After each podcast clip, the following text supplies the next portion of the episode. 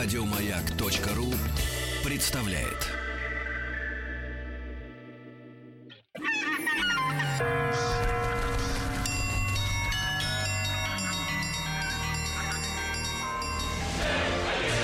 Русский мир.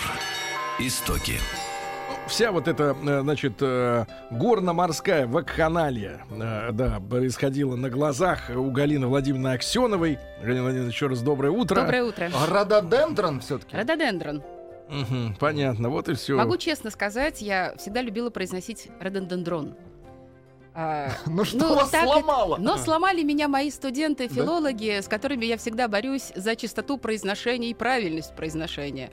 Поэтому, когда они услышали слово рододен- рододендрон, они так тихо сказали «рододендрон». Понимаете? И я исправилась. Говорю, но мне больше нравится, когда он рододендрон.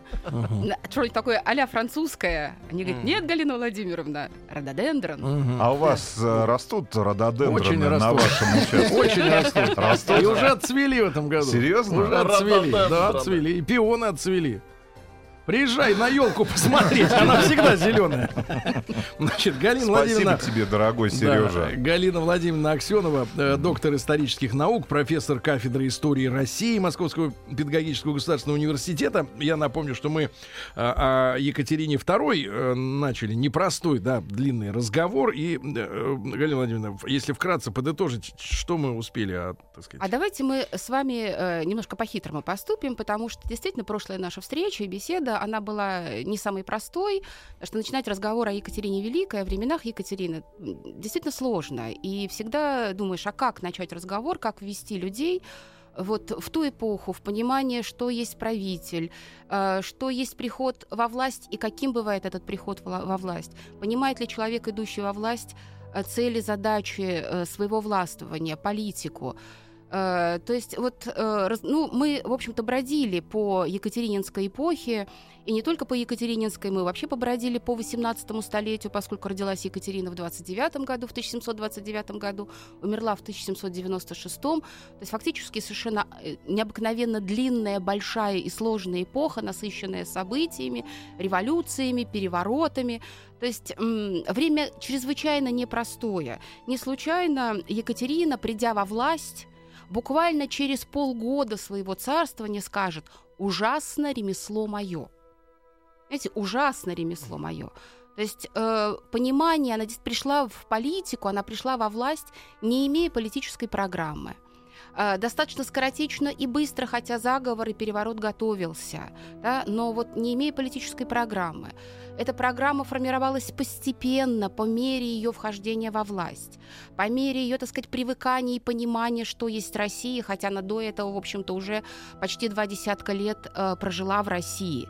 Но она не знала Россию. Потому что Елизаветинский двор, как писал в свое время Ключевской, был не просто географически далеко от народа, он был и в своих э, проявлениях, и в своей жизни абсолютно далек от России. То есть э, воспитание и взрастание при Елизаветинском дворе не давало понимания, что есть Россия, какие задачи стоят перед государством. А мы с вами, в общем-то говоря, уже о Екатерине пришли к тому, что, войдя во власть, она вдруг поняла, что перед ней стоят три задачи, которые друг с другом абсолютно несовместимы. Да, национальная, либеральная и консервативная, и которые надо решать, и которые надо совмещать. Поэтому, конечно же, она произнесла ужасное ремесло мое. Мы еще сказали о том, что сегодня либеральное и консервативное присутствует, а национальное по-прежнему где-то... Да, национально очень сложно, особенно когда вот мы сейчас смотрим вот эту ситуацию с олимпийской сборной. Ну, честное слово, в общем-то, знаете, за державу обидно. Так вспомнишь слова нашего замечательного Верещагина, да, и «Белое солнце пустыни». За державу-то обидно, издеваются до неприличия, и не знаешь, какой ход э, да, наше правительство должно предпринять, но понимаешь, что какие-то меры должны быть совершенно адекватными, потому что это политика, это спорт, это вообще уже давным-давно нет. А, а есть э, политика, и здесь политические амбиции, вот эти лбы. А, то есть, а все-то это уже проходили, в истории это уже все было. Знаете, абсолютно все было, эти сталкивания. Не случайно я говорю, Екатерина, побыв во власти, несколько побыв во власти, она произнесет следующую фразу, совершенно замечательную и абсолютно гениальную, которая не, утеряла, не утратила своего значения по сию пору. Она э, скажет, в глазах самых строгих к себе государей политика редко подчиняется нравственным законам. Польза руководит их действиями. Политика редко подчиняется нравственным законам слова, которые принадлежат Екатерине Великой. Вообще Екатерина оставила для нас с вами очень много политических афоризмов, высказываний, которые не потеряли своего значения по сию пору, а политический и внешнеполитический опыт Екатерины, в общем-то, используется сейчас во всем мире совершенно блестяще и замечательно. То есть все, что было создано в эпоху Екатерины. Поэтому действительно Екатерина одна из самых противоречивых, с одной стороны, правительниц, с другой стороны, одна из самых мощных правительниц. И мы об этом с вами сказали, потому что, наверное, больше пасквилей, карикатур, сатир, чем на э, Екатерину Великую, Екатерину II, а затем потом на Николая I. Да? В истории, мировой истории не было – то есть постоянно, знаете, она на слуху, постоянно они пишут. Такое количество записок, мемуаров, писем, в которых Екатерина описывается, и все ее дела во всех нюансах, тонкостях, ну, давайте подробностях. маленький пример, буквально просто тут э, рассказывал уже нашим слушателям э, по рекомендации там людей начал смотреть сериал «Миллиарды» про Уолл-стрит, там, ну, про все uh-huh. эти дела э, финансовые, вроде бы. Ну да. И, и в разговор американцев, которые, грубо говоря, э, э, сказать, далеки от нас и, и от нашей истории очень сильно. И вдруг проскальзывает пошлая шутка про Екатерину и коня. То есть вроде бы, э, да. то есть вот а, это живо, то есть это живая история, то есть э, а бы понимаете, не, точно не ушло. так же, как э, Франция практически все 19 столетие никак не могло переболеть э, поражение при Бородино и поражение, э, собственно говоря, в э, войне с Россией, наполеоновские войны. И поэтому, вот, знаете, вот этот жупел э, войны 12 года, они отыгрывали, постарались, знаете, так сказать, очернить, об, ну, принизить всячески. И действительно, вот когда, собственно, крымские события, Крымская война у нас начнется, то вот эта история, а, вы вот победили, так мы сейчас вам тут реваншик организуем. Вот. А, в общем-то, Екатерина очень красиво отыгрывала. Хотя не все было удачно в ее внешней политике, мы об этом еще будем говорить, потому что действительно внешняя политика Екатерины очень сложна, непроста. Мы, в общем-то, сказали о том, что она была ставленницей Фридриха II Прусского, по сути дела. А, но Екатерина действительно умела ставить на место людей. Ведь когда она просила в долг накануне своего воцарения, готов, когда готовился переворот, у Людовика XV 60 тысяч рублей – это, в общем-то, сумма копеечная по тем временам, особенно для Людовика. Людовик ей в этом отказал. И когда Екатерина пришла во власть, то 10 лет Россия с Францией имела очень прохладные отношения. То есть Екатерина не забывала. Да? Знаете как, простить не значит забыть. Она не забывала реакцию Людовика да, на ее просьбу, когда она шла во власть. То есть вот это вот отношение, оно достаточно было любопытным и интересным. Ну, а возвращаясь, потому что нам надо суммировать, и чтобы понять Екатерину, и суммировать то, что мы в прошлый раз сказали, до конца суммировать. Ну и понять вот этот ход, как Екатерина набиралась опыта, как она пришла, почему первые ее действия, первые ее так, шаги, как правительницы, были именно такими и никакими другими. Мы уже запомнили, да, что политической программы нет. Нет она будет решать все задачи по мере, да, по мере их поступления. И не случайно один из современных исследователей, автор одной из лучших книг о Екатерине II, которая вышла вот совершенно недавно, Алексей Василий Шишов, он написал, Екатерина II, как неординарная историческая личность, будет всегда окружена завесой таинственности. Безусловно, да, политик должен быть окружен этой завесой.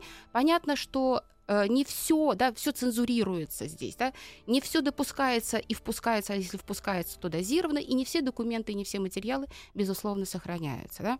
Но вот эта завеса таинственности, она и создает колоссальный интерес к Екатерине, потому что она как мудрая, женщина, взраставшая в очень непростой э, дворцовой среде, да, при дворе Елизаветы, а до этого помним мы, э, при, э, в Штетине, естественно, там, где служил ее отец, генерал-губернатор а, Штетина, а, принцесса Ангальцепская, Фике, помним, мы это вспомнили, ее прозвание, домашнее прозвание, София Августа Фредерики, то понятно, что, в общем-то, вот это умение быть, знаете, ну не просто нравится, а умение приспосабливаться, и даже ну, приспосабливаться только в хорошем понимании этого слова, в правильном, э, к самым разным обстоятельствам и находить выход из самых разных обстоятельств, это, безусловно, то, что, э, в общем-то, э, было характерно для Екатерины. Не случайно она выработала линию своего поведения, и вот этой линии своего поведения по приезде в Россию значилось три пункта. Нравится великому князю, своему мужу, нравится императрице, нравится народу.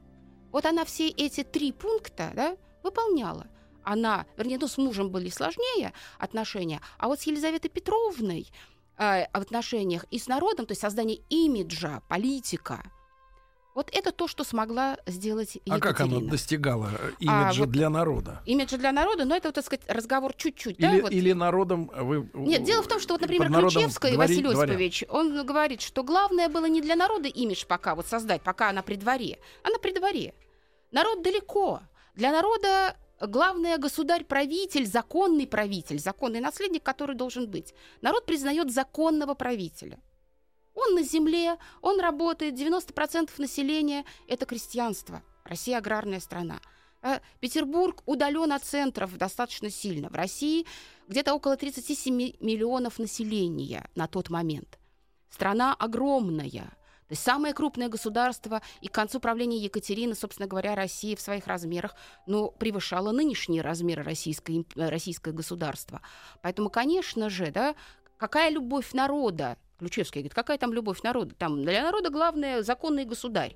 Они принимают присягу, и они, вот, так сказать, знают, кто законный государь. А вот, собственно говоря, завоевание авторитета в придворной среде, выживание сначала, завоевание авторитета, собственно говоря, интерес к Екатерине возникает как к политику только в 1757 году.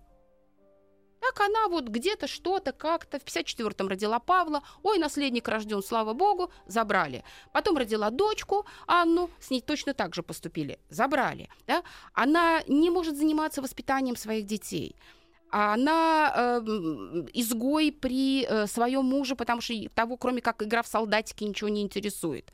Вот. Он отстает в своем умственном и физическом развитии. Он в детстве переболел оспой. А, И хотя хвастается своими э, победами над женщинами, так сказать, своими такими достижениями, все прекрасно понимают, что вот эта болезнь э, пере- оспой и, так сказать, собственно, какие-то там еще обстоятельства, они сделали э, Петра Федоровича бесплодным, э, то есть наследников у него быть не может. То есть там много всяческих вопросов, плюс появление Елизаветы Воронцовой, в которой влюблен Петр, да, и, так сказать, и постоянные угрозы ссоры.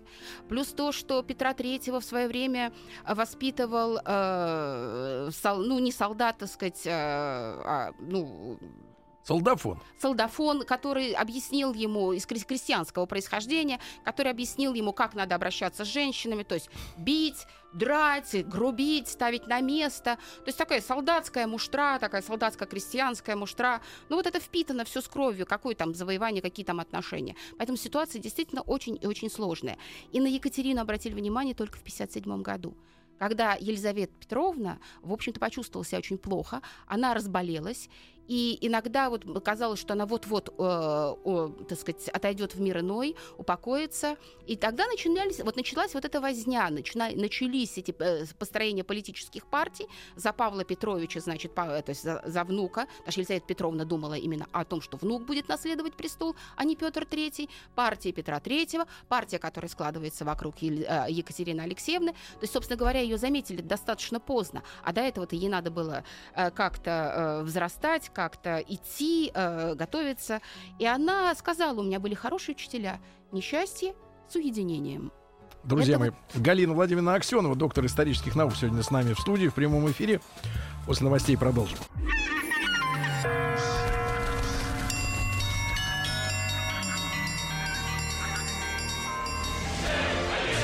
Русский мир. Истоки.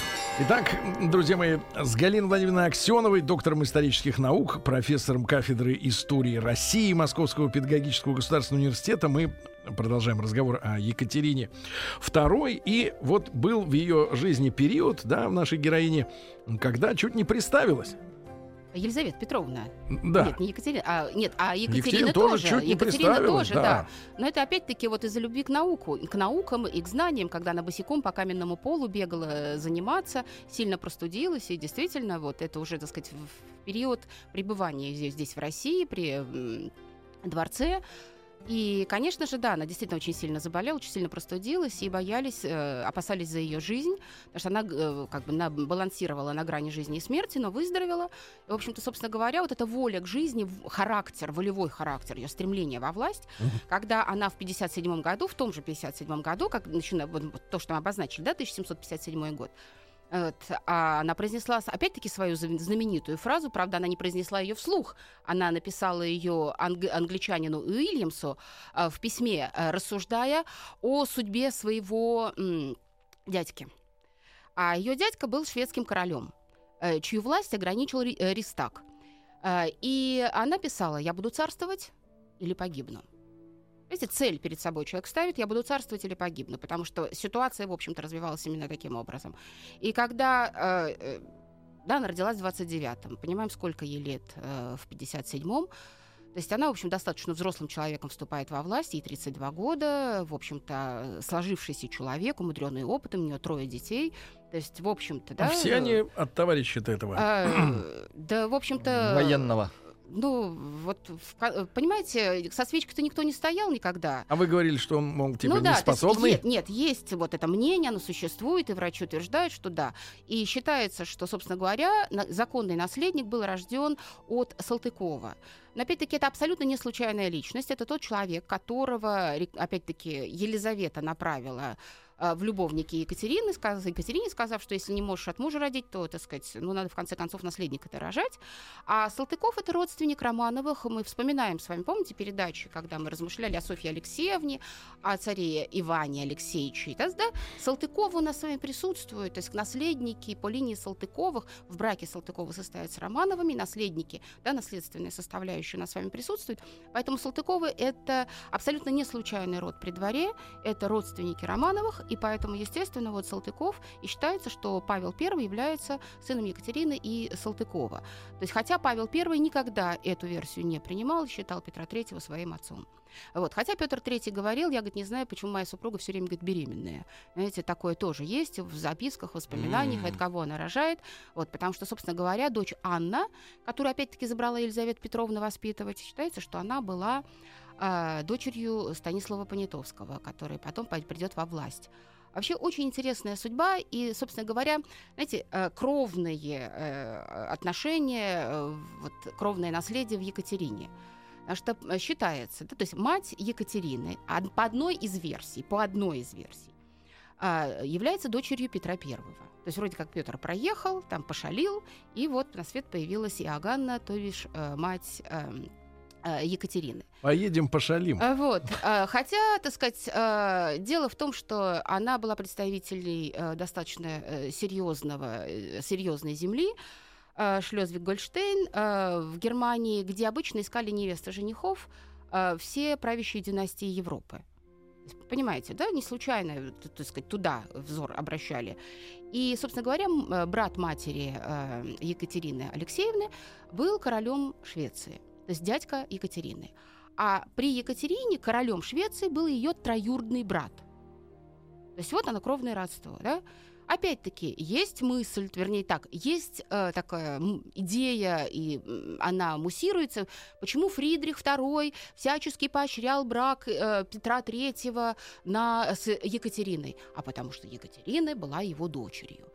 То есть, опять-таки, что Иоганна тоже пошалила, и в данном случае уже с Фридрихом II, да, и от этой шалости, что называется, народилась э, у нас э, Фике, в будущем императрица Елизавета Алексе- э, Екатерина Алексеевна, простите. То есть вот здесь каких-то таких вот вещей. Но при всем при том, при всем при том, у нас с вами получается так, что Петр III и Екатерина были родственниками, они были троюродными, бра... э, так сказать, в троюродном родстве. И вы сами понимаете, что в троюродном родстве тоже не всегда рождаются дети. Так сказать, а если рождаются, то опять-таки, э, в общем-то, люди чаще всего с определенными отклонениями. Поэтому здесь вот это кровное родство, и тем более у нас с вами Петр Первый, это вообще такое. Вот отношения как со Швецией у нас выстраиваются, с той же Данией, достаточно любопытно, с той же Пруссией. Потому что Петр Третий у нас с вами наследник, внук одновременно двух противников, категорических противников, внук Петра I и Карла XII. Знаете, вот так вот во внуке да, соединились противники Северной войны. Жуть. Вот. И, э, и при этом его троюродная сестра, да, э, племя, то есть э, сес- э, двою- троюродная сестра короля Швеции становится российской императрицей. То есть вот это вот намер, когда начинаешь вот этих кровные отношения Замес. родственные, да, вот этот замес, и при этом все ее считают самой русской императрицей из всего 18 столетия. Потому что русский это прилагательное, правильно? Нет, потому что это, собственно говоря, национальное, да, и э, политика, то есть вхождение во власть и проведение да, защиты интересов, отстаивание государственных интересов. Потому что Екатерина на определенной волне входит во власть. И если мы просмотрим биографию Екатерины, то вот знаете, мы обычно так называем даты какие? Ну вот ее рождение, потом венчание, то есть приезд в Россию венчание, дальше, собственно говоря, переворот вхождения во власть. Вот я бы все-таки да, назвала гораздо больше дат, которые вот сформировали ее. Ясно, что год рождения. Вот она родилась апрель, да, 25 21 апреля э, 1721 29 года, простите. Значит, дальше у нас 1742 год. Что это такое? Это дата, когда Елизавета Петровна, а, выбрав себе, нас, то есть наследника престола Петра III, начинает искать для него невесту. Невесту подыскивает, и она обращает свой взор в первую очередь на Австрию. И вот, чтобы не состоялся союз России с Австрией, вмешивается Фридрих II. И он, собственно говоря, да, пытается нарушить этот союз России с Австрией, вот вмешиваясь династическим образом в этот союз, предлагая да, и убеждая, давя на те нотки. Помните, мы в прошлый раз об этом сказали, что Елизавета Петровна да, должна была обвенчаться, собственно говоря, с братом, С братом. э, с братом матери Екатерины Алексеевны. Так, не- еще раз давайте, чтобы То мы поняли. Женихом Елизаветы Петровны, да, Елизаветы. Елизаветы Петровны был брат матери нашей Фике Екатерины. Мгм. Но Брат он, матери. да, так сказать, э, э, естественно, то есть дядька Екатерины был женихом, но он в Россию приехал и умер. Вот, то есть а поэтому, да, вот эти воспоминания лирические Елизаветы Петровны, не состоявшимся, то, что мы в прошлый раз с вами, собственно говоря, и обозначили. Да? Вот в 1944 году у нас Екатерина приезжает, здесь мы вспомнили с вами барона Мюнхгаузена, который ее припровождает, встречает ее в Риге и припровождает, естественно, в Санкт-Петербург. Дальше у нас с вами в 1944 году, почему 1944 год важен? а, э, Елиза- э, э, Екатерина, то бишь Фике, да, принимает православие и превращается из Софии Августа Фредерики, собственно говоря, в Екатерину Алексеевну. При том, что она понимает, а еще Елизавета Петровна, А как ей отчество дали? Алексеевна. ну, у нас Алексеевна была Екатерина Алексеевна первая, Екатерина Алексеевна здесь, и, собственно говоря, Алексеевна – это имя, которое проходит у нас практически через весь э, 18 век, как второе имя. То есть у нас у Александра Первого жена будет Елизавета Алексеевна, а вот у Петра, э, то есть у Павла первая жена будет Наталья Алексеевна, а вторая уже будет Мария Федоровна. И Мгм. вот эта традиция наречения Федоров, да, в честь иконы, Федоровской иконы Божьей Матери, она уже, в общем, собственно говоря, перейдет э, в 19 век, хотя жену императора Александра II будут звать все-таки Мария Александровна, да, то есть вот здесь вот такие какие-то моменты, они присутствуют. Хотя, да, вот классика жанра, вот она идет Алексеевна, Екатерина Алексеевна одна, Екатерина Алексеевна другая, да, Петр Первый, Петр Третий. Да, то есть вот какие-то такие Мгм. параллели выстраиваются, то есть дань традиции. Вот. И у нас э, дело в том, что, опять-таки, когда Елизавета искала да, подходящую кандидатуру, она говорила, что обязательно должна быть лютеранка и невеста. Потому что у католиков более сложный обряд перехода из католицизма для католиков в православие, для протестантов попроще. Поэтому, естественно, вот чтобы это вся, да, было достаточно быстро сделать. И вот этот 44 год, он принципиально важным. То есть у нас символ веры Екатерина, да, так сказать, вот э, приходя в православие, читает великолепно на русском языке, практически без акцента и без единой ошибки. То есть она выучила весь этот текст, хотя русский язык она еще знала плохо. И с ней будет Василий Ададуров заниматься. Василий Ададуров — это величина, это великий славист XVIII века. Он будет с ней заниматься русским языком и учить ее русскому языку. Вот, поэтому здесь вообще ка- учителя у Екатерины были потрясающие. Не случайно потом а, а, главным ее сподвижником в перевороте будет Теплов, это адъюнкт-профессор Российской Академии, который будет писать и тексты манифестов, и который напишет манифест, текст манифеста об отречении от престола императора Петра III. А, то есть вот эти документы, главные документы, будет, э, готовиться, будут готовиться, собственно говоря, при участии, ясно, Екатерины, но будут готовиться величайшим русским академиком Тепловым. То есть здесь много таких вот вещей, и вот этот 44 год, он очень важный, потом венчание 45 год, потом 54 рождение Павла, который переворачивает некую да, идею Екатерины, которая, в общем-то, думала о сыне, собиралась его воспитывать, а сына в руки не получила. Вот. А потом, собственно говоря, когда она в 62 году, то есть 61 год вхождения во власть в качестве жены императора, вот, рождение сына от Григория Орлова в 62 году, это знаменитый Бобринский, мы будем о нем вспоминать, потому что в связи, опять-таки, с энциклопедизмом и с аграрной политикой деятельности вольного экономического общества, потому что в Богородске есть потрясающее имение, дарованное Бобринскому и принадлежавшее Бобринскому, одна из жемчужин нынешней, вот когда мы сейчас говорим о парков, дворцово-парковых ансамблях и парковой архитектуре, то это жемчужина дворцово-парковой архитектуры на Тульской земле э, Богородец, где мы знаем, вот эта Богородицкая резная игрушка. Вот, она рожает сына от Григория Орлова, а потом у нас, собственно говоря, переворот ее вхождения во власть, да, 62 год. Знаете, переворот. Вот э, к перевороту Екатерина вообще э, была действительно очень мудрой женщиной. Она вроде как ни в чем не участвовала. Но при всем при том существуют косвенные доказательства того, что она не просто знала о заговоре, а она все-таки участвовала. Вот это тот обращение за займом 60 тысяч, ей были нужны на, собственно говоря, организацию и проплату, э, да, на денежные ресурсы, на перев- переворот, на дворцовый переворот. Она видела те политические партии, которые складывались, потому что вокруг нее объединились действительно силы, сторонники ее регенства при Павле и сторонники ее вхождения во власть. При том, что она прекрасно понимает, что у нее ничего, никаких аргументов, политических аргументов стать правительницей России, у нее нет никаких прав стать правительницей. Никаких. Да? И при всем при том, при отсутствии, полном отсутствии прав вхождения во власть, она становится полновластной российской императрицей. И понятно, что здесь в числе ее сторонников у нее были достаточно мудрые сторонники и очень интересные. У нас с вами первое, кого мы всегда вспоминаем, это пять братьев Орловых, правда? 62 пять братьев Орловых. Пять братьев.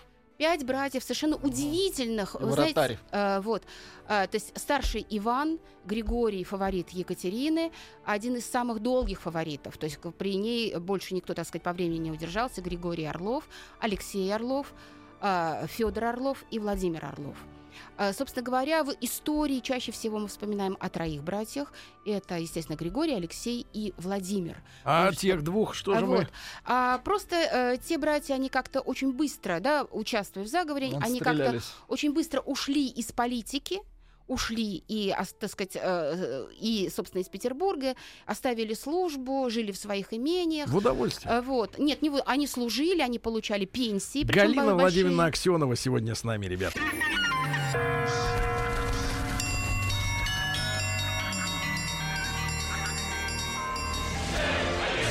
Русский мир. Истоки. Друзья мои, с Галиной Владимировной Аксеновой, доктором исторических наук и профессором, мы сегодня продолжаем разговор о Екатерине II. И вот история, значит, соответственно, с этими Орловыми, да? Двое из них э, уехали в имение. Это двое, то есть как бы ушли от службы, причем Иван и Федор, они еще и достаточно э, рано э, ушли из жизни. Э, у нас с вами Григорий Орлов, фаворит Екатерины. Понятно, что он главное действующее лицо, главный генератор, собственно говоря, э, э, заговора. И э, по крайней мере, благодаря именно его импульсивным, мощным, скоротечным действиям, быстрым решениям, которые он умел предпринимать, э, предпринимать и в том числе и Алексея Орлова, собственно говоря, переворот да, и состоялся. А он действительно был вот красавчиком? Или Э, это как бы вот с вашей ну, точки зрения? Ну, во-первых, крепкой. сохранились портреты, и действительно, а, они высокорослые, э, хорошо сложенные, а, офицеры, молодые, горячие, импульсивные. А, Хотя считалось, что они были не так достаточно хорошо образованные, но, понимаете, они четко прослеживали каждый следующий шаг. Ведь э, мудрость Екатерины в перевороте оказалась, то, вернее, даже не ее мудрость, потому что она говорит, меня позвали во власть. Я согласилась, сказала Екатерина. Меня позвали во власть. Я как бы ни при чем. Я тихо спала, понимаете, ждала приезда мужа 29 июня, потому что мы должны были ответить, отметить его именины Петр и Павел, да? ну, по старому календарю, естественно, по э, юлианскому календарю. Должны были отметить именины, я спала, вдруг ночью прилетает, значит, посыльный, будет меня, говорит, Государыня, говорит, просыпайтесь, собственно говоря, арестован пасок-заговорщик. Если сегодня действовать не начнем, завтра мы все проиграем. Потому что завтра будут допрашивать пасока, да? Кто арестован? А, Пасок, один из э, участников, ну, пасоки, это один из известнейших дворянских родов России. Они, так сказать, представители этой фамилии будут действовать у нас и в 19 веке. Да, вот он А участник кто его заговора. накрыл? А, а это совершенно случайно, понимаете? Вообще все, вот очень часто, э, собственно говоря, такие э, сит- ситуации, да, обстоятельства, они абсолютно случайные. Один какой-то бравый э, солдат, офицер низшего чина, э, решил э, поинтересоваться, то есть он слышал где-то, что заговоры когда-то будут императрицу и возводить на престол, и что, в общем, есть заговорщики, и он сочувствовал-то Екатерине Алексеевне, и он стал обходить всех офицеров Измайловского полка, Мгм. э, и гвардейцев и спрашивать, а когда будет переворот-то, а когда будет переворот? Вот Понимаете, в итоге он, собственно говоря, эм, э, наткнулся на того Ему офицера, ответили, да. который не был сторонником переворота. Э, Вот. И, тот его взял за и, жабры. естественно, тот его спросил, а откуда ты знаешь? Да я, говорит, от пассока слышал. Эти пассок оказался арестованным. Потому что, да, вот заговор есть. Причем в, в- действительно о заговоре знало очень мало народа. Заговор выстраивался чрезвычайно в узкой среде. Но при всем при том в заговор было вовлечено 40 гвардейских офицеров и 10 тысяч войска. Оказалось, да, под командованием. То есть и главное, что во главе стоял Измайловский полк. Да, Измайловский гвардейский полк. Поэтому, конечно же, да, измайловцы, поэтому они и долго-долго подходили на улице к Екатерине и говорили, что благодаря нам, собственно говоря, Екатерина Алексеевна, ты во власть-то вошла.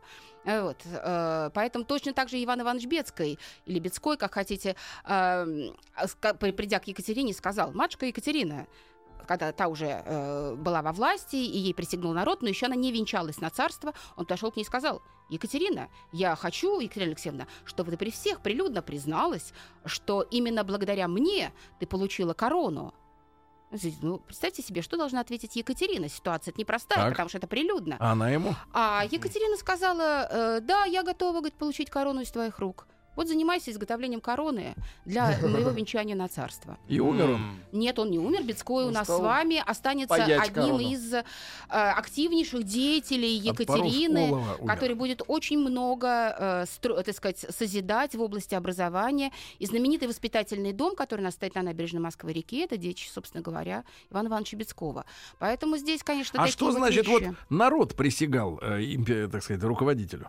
Вот, так сказать, здесь все, опять-таки, вот, да, Екатерина проснулась, Екатерина э, быстренько, так сказать, одевается, едет э, с, в, Питер, в Измайловский полк. У нас-то ведь как сейчас? Как сейчас говорят? Вот одни голосовали, а другие, которые не голосовали, говорят, а мы не голосовали. Вот. А я так понимаю, что э, когда идет э, признание государя, все ему уже э, присягают. Ну, главное правильно? же первое, голосовал, не голосовал, присягай давай. Нет, главный Ага. первый, да, момент, ну, опять-таки, здесь все было очень хорошо продумано. Да? У нас с вами заведовал, что называется, информационной частью Ага. То есть был директором э, типографии медийным. университетской, э, замечательный Кирилла Разумовской, брат Алексея Разумовского, и он же Кирилл Разумовский, гетман Малороссии, э, и президент Академии наук. То есть при Академии наук существовала типография. А поскольку Разумовский участвует в заговоре, то он готовит манифест о восхождении Екатерины на престол, М. в котором нигде не сказано ни про гибель Петра Третьего, ни про отношения. Запустили слух, что Петр Первый вот скакал на лошадке, Мгм. упал, ударился ка- грудью о камень и умер. Знаете, это первый слух пошел. Потом у нас Ага. от геморроидального приступа да, э, скончается. А, вот. А, какая принципе, нелепая. Да. Хорошие нелепая. консультанты были. Да. почувствовали, да? сказать, э, но- Почувствовали, Сергей, а, да. Вот. И естественно, что, в общем-то, понимаете, вот эта подготовка, манифест о восхождении был готов, печать, то есть листовки, все было, понимаете, абсолютно наготове. Мало Но. того, что Ролик в общем, записан. Понимаете, в 6 часов разбудили Екатерину, в 6 часов утра она встала, в 10 утра ей же присягнул Измайловский полк, все гвардейские полки и конно-гвардейский полк. При этом случайно как бы нашелся священник, случайно нашелся священник, который, естественно, провел э, присягу.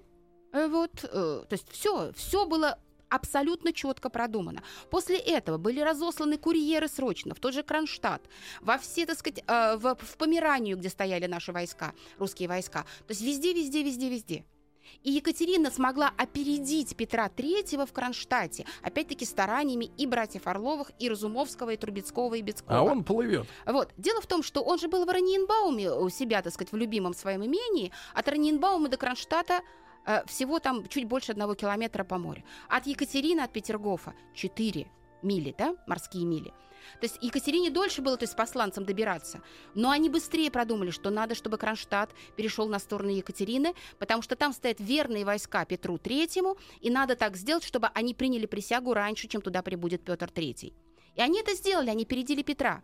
Петр очень долго колебался, когда получил информацию. А вот мы, Галина давайте следующую нашу встречу. Да? Да. Да. Да. И как раз вот с этих колебаний Петра Третьего и начнем, правильно? Хорошо, Галина Владимировна, вам огромное спасибо. пожалуйста. Вот, Галина Владимировна Аксенова, доктор исторических наук, профессор, как всегда, с нами. Мы ее очень сильно благодарим. Если не успеваете послушать в прямом эфире, на сайте радиомаяк.ру в любое удобное для вас время. Всего доброго. Еще больше подкастов на радиомаяк.ру.